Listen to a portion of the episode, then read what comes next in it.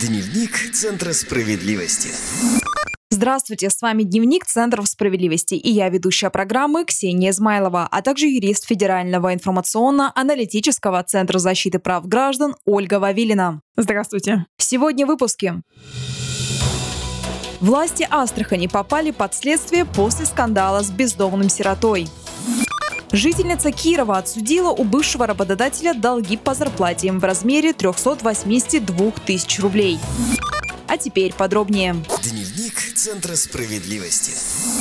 Власти Астрахани попали под следствие после скандала с бездомным сиротой. Центр защиты прав граждан помогает Решату Ибляминову получить жилье. История заинтересовалась Генпрокуратура Российской Федерации. Возбуждены уголовные дела. Решат Ибляминов из села Яксатова Астраханской области, круглый сирота. В 2010 году Решат встал в очередь на получение жилья от государства. Эту меру поддержки сиротам гарантирует федеральный закон номер 159, но квартиру молодому человеку так и не дали. Еще в 2015 году Кировский районный суд города Астрахани обязал правительство Астраханской области предоставить сироте благоустроенное жилое помещение. Срок обозначили до декабря 2015 года. Однако власти до сих пор не исполнили решение суда, поэтому Решат продолжает скитаться по чужим углам. Мужчина уже не верит, что может заселиться в собственное жилье, ведь ждет он этого счастливого момента уже 10 лет. Свою историю мужчина рассказал правозащитникам в Центре защиты прав граждан. Ольга, что специалисты центра предприняли для решения жилищного вопроса? Для начала хочу подчеркнуть, власти обязаны были предоставить нашему заявителю жилье в срок, прописанный в решении суда, то есть до декабря 2015 года. В соответствии со статьей 17.15 Кодекса об административных правонарушениях, неисполнение содержащихся в исполнительном документе требований грозит ответчику штрафом. Кроме того, за халатность, то есть неисполнение или ненадлежащее исполнение должностным лицом своих обязанностей, чиновников можно привлечь к уголовной ответственности по статье 293, а также по статье 315 за злостное неисполнение решения суда. Чтобы оперативно решить вопрос, юристы Центра защиты прав граждан привлекли депутата Госдумы от партии «Справедливая Россия за правду» Олега Шейна. Парламентарий сразу же направил депутатский запрос в Генпрокуратуру Российской Федерации с просьбой разобраться, почему астраханские власти уже 10 лет не могут обеспечить сироту жильем. Генеральная прокуратура Российской Федерации передала запрос в прокуратуру Астраханской области. Надзорный орган провел проверку и установил грубые нарушения прав сирот со стороны власти региона. Прокуратура внесла представление об устранении нарушений министру строительства и ЖКХ Астраханской области, руководителю агентства по управлению государственным имуществом Астраханской области и председателю правительства региона. Также правительство Астраханской области привлекли к административной ответственности по части 1 статьи 17.15 Кодекса об административных правонарушениях. Но это еще не все. Материалы по этому делу надзорный орган направил в Следственное управление Следственного комитета России по Астраханской области. Следователи возбудили уголовные дела по части 1 статьи 293 Уголовного кодекса «Халатность» в отношении должностных лиц Министерства строительства и жилищно-коммунального хозяйства Астраханской области. Теперь чиновникам грозит штраф до 120 тысяч рублей, либо обязательной работы на срок до 360 часов, либо исправительной работы на срок до 1 года, либо арест до 3 месяцев. Наши правозащитники продолжат следить за ситуацией, чтобы сирота в ближайшее время получил жилье, которое положено ему по закону. Добавлю, если вы столкнулись с подобным бездействием со стороны чиновников или до сих пор не знаете, как получить жилье от государства, читайте инструкцию «Бесплатное жилье для детей-сирот». Скачать инструкцию с подробным алгоритмом действий, а также с образцами заявлений можно совершенно бесплатно на сайте справедливо.центр. А мы переходим к следующей новости. Дневник Центра справедливости.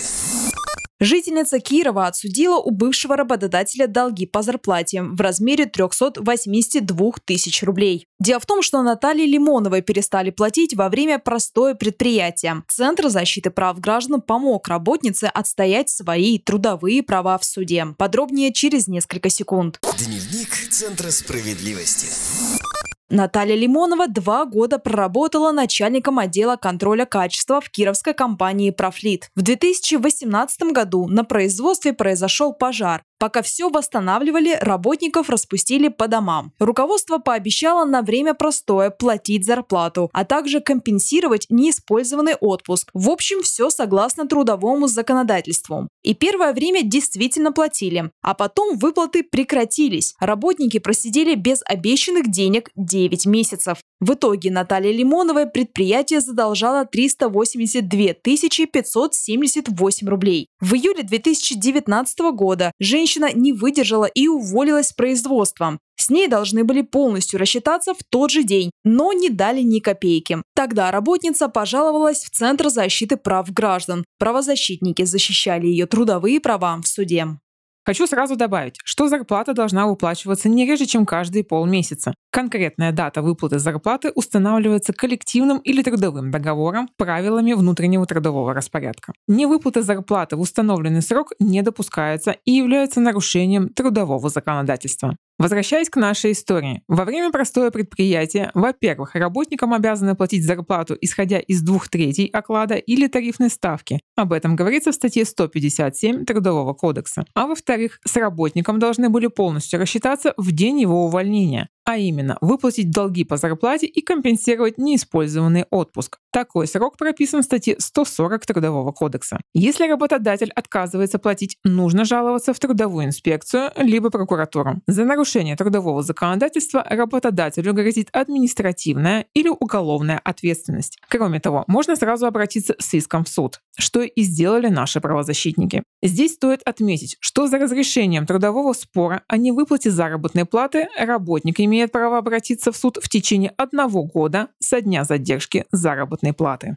Юристы Центра помогли Наталье Лимоновой составить исковое заявление в суд. Ленинский районный суд города Кирова встал на сторону работницы и обязал руководство компании «Профлит» выплатить ей долги по зарплате в полном объеме, а также компенсировать моральный вред в размере 10 тысяч рублей. Ольга, расскажите, как еще сотрудник может повлиять на работодателя, который отказывается платить зарплату? Для начала необходимо направить претензию работодателю. Напишите ее в свободной форме. Обязательно укажите, за какие месяцы вам не выплатили зарплату. Законодательством не определен срок ответа на претензию, поэтому работник может сам указать период времени, когда он хочет получить ответ. Обычно это 10-15 рабочих дней. Если работодатель проигнорировал обращение или отказался выплачивать деньги, то жалуйтесь в трудовую инспекцию или прокуратуру. За задержку зарплаты предусмотрена административная или уголовная ответственность. При этом важно отметить, согласно части 1 статьи 236 Трудового кодекса, за каждый день задержки зарплаты работодатель обязан заплатить работнику денежную компенсацию в размере не ниже 1,150 ставки рефинансирования Центрального банка Российской Федерации от невыплаченных в срок сумм. Также, если работодатель задерживает заработную плату больше 15 дней, то работник вправе приостановить работу до выплаты денег, но перед этим необходимо уведомить работодателя в письменной форме. Более подробную инструкцию о том, что делать, если не платят зарплату, читайте на сайте справедливо.центр. Скачать инструкцию с подробным алгоритмом действий и шаблонами заявлений можно совершенно бесплатно. Спасибо, Ольга. Я напоминаю, с нами была юрист Федерального информационно-аналитического центра защиты прав граждан Ольга Вавилина. Всего доброго! Сегодня приемные центров защиты прав граждан работают в 73 регионах России. По всем вопросам можно обращаться по телефону 8 800 755 5577. Горячая линия работает с 9 утра до 6 часов вечера по московскому времени. Слушать новые выпуски нашей программы, а также узнать массу другой полезной информации можно в эфире Справедливого радио. Следите за нашими выпусками в прямом эфире на сайте домсовет.тв. Находите подкасты Справедливого радио в социальных сетях или скачайте одноименное мобильное приложение на свой смартфон. А у меня на этом все. С вами была Ксения Измайлова. Вы слушали программу «Дневник Центров справедливости». До скорой встречи. Дневник Центра справедливости.